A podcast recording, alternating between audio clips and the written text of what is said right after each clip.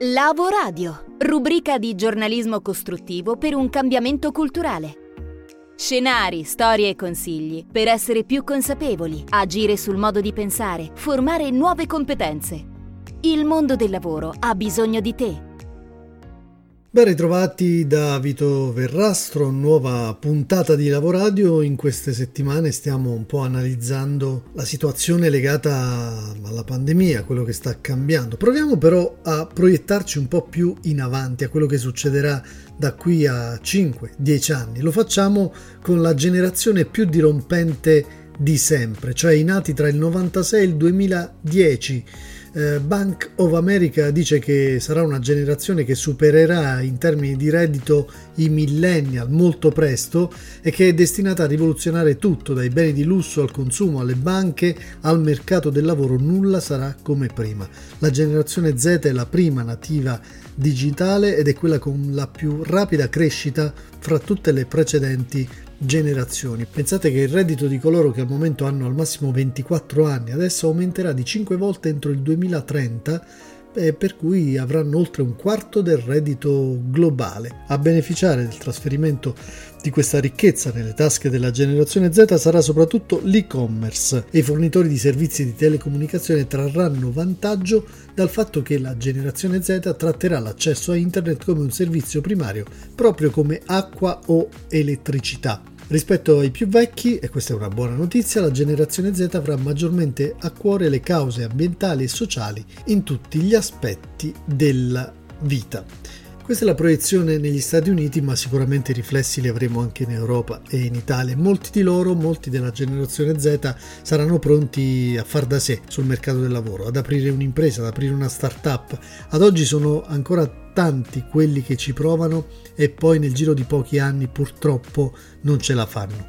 Allora abbiamo voluto chiedere a Massimiliano Linguiti, specialista in innovazione professionale attraverso i modelli di business e di personal branding, di guidarci su una metodologia che riduce sicuramente il rischio di non farcela, il rischio di fallimento per chi volesse aprire un'impresa o un'impresa innovativa e quindi una startup.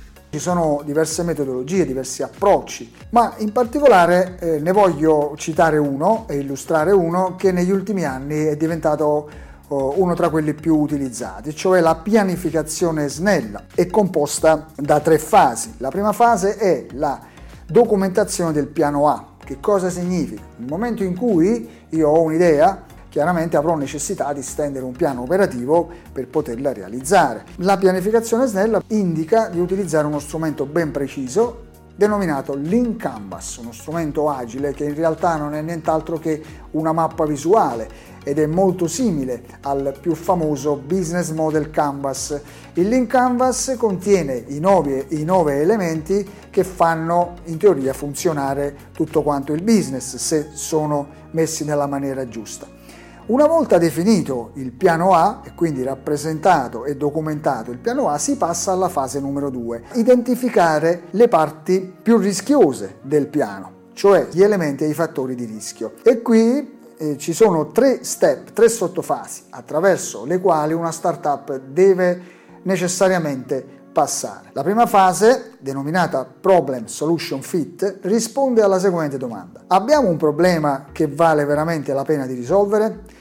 Questo è un nodo cruciale perché ovviamente qualunque soluzione è pensata per risolvere un problema e qualunque cliente, qualunque persona potrà essere interessato a un mio servizio, a un mio prodotto solo se gli risolve un problema o gli permette di raggiungere un obiettivo. Una volta fatto questo, si passa alla realizzazione dell'MVP, il cosiddetto Minimum Viable Product, cioè un prodotto o un servizio dalle caratteristiche minimali, modello base, che serve giusto per cominciare eh, a testare. Ho realizzato quindi questo prodotto, ma qualcuno lo vuole? Il mercato è disposto a comprarlo e, e quanto i clienti sono disposti a pagare? Queste sono domande che devono assolutamente trovare delle risposte. Basti pensare che il 42% delle start-up fallisce perché ha realizzato un prodotto che poi nessuno vuole o pochi vogliono e quindi il business non si regge su numeri così bassi. Fatto questo poi si passa al terzo step che è quello della scalabilità. L'attività potrà scalare? Potrà crescere per come è stata organizzata? Bene, già in questa fase dunque si arriva con grande consapevolezza. E poi qual è lo step successivo? Mettere sistematicamente alla prova il piano, cioè il piano che è stato realizzato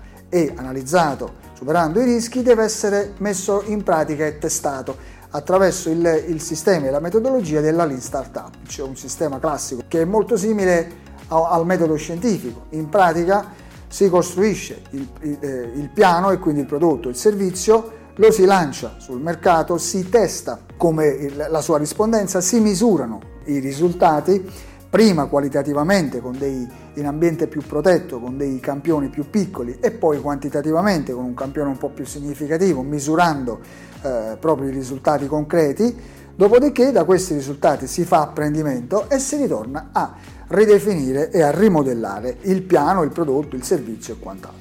Ottimo, tutto ciò garantisce il successo dell'impresa, della startup? Ovviamente no, ma riduce di sicuro quel famoso 90% di rischi di fallire. E una cosa è, è chiara ed è certa, converrà di più che non buttarsi eh, alla cieca avendo un'idea e, e, e cominciando a produrla e, vedere poi come va. Bene, grazie a Massimiliano Linguiti che potete seguire sui suoi social per altri preziosissimi consigli. Intanto noi ci spostiamo nella redazione di Engine Radio più di prima Potenza Changemakers, una delle antenne dell'Agenzia Nazionale Giovani dove ci aspetta Federico Liguori per parlarci di un grande primato di aziende tecnologiche italiane. Italiani primi in Europa in lingue? Ebbene sì, ma non per un improvviso boom di estimatori di Shakespeare e Goethe in originale, bensì grazie a efficienti tecnologie di riconoscimento vocale automatico e machine translation made in Italy. Le aziende CEDAT 85, in un primo consorzio internazionale eh, Translated and Per Voice, in un secondo raggruppamento tutto italiano, si sono posizionate ai primi due posti in un bando del Parlamento europeo per la fornitura di un sistema di traduzione e trascrizione istantanea di voce dal vivo in 24 lingue per l'Assemblea dell'Unione, superando un colosso come Microsoft. L'obiettivo è consentire ai parlamentari di leggere i dibattiti in forma di testo sullo schermo in tempo reale, per aiutare in particolare quelli con deficit auditivi, garantendo la possibilità di fornire feedback e correzioni per affinare la machine translation. Le aziende italiane in gara dicono che gli aspetti principali per loro sono accuratezza e latenza, si ragiona nell'ordine dei millisecondi e non basta il riconoscimento acustico dei fonemi. Un conto è impartire un comando vocale a un home assistant, un altro trattare il discorso di un politico che parla a braccio per diversi minuti. Ora, in base al contratto di un anno ottenuto dopo la prima selezione, i tre soggetti rimasti in gara, i due consorsi a guida italiana e Microsoft, dovranno consegnare entro settembre un prototipo funzionante per 10 lingue, quello che sarà valutato migliore e potrà continuare nella fornitura del servizio, adottando altre 9 e poi 5 lingue ogni anno. Beh, grande sfida, ma soprattutto grande orgoglio aver superato un colosso come Microsoft. Ed è tutto anche per questa settimana, grazie e alla prossima.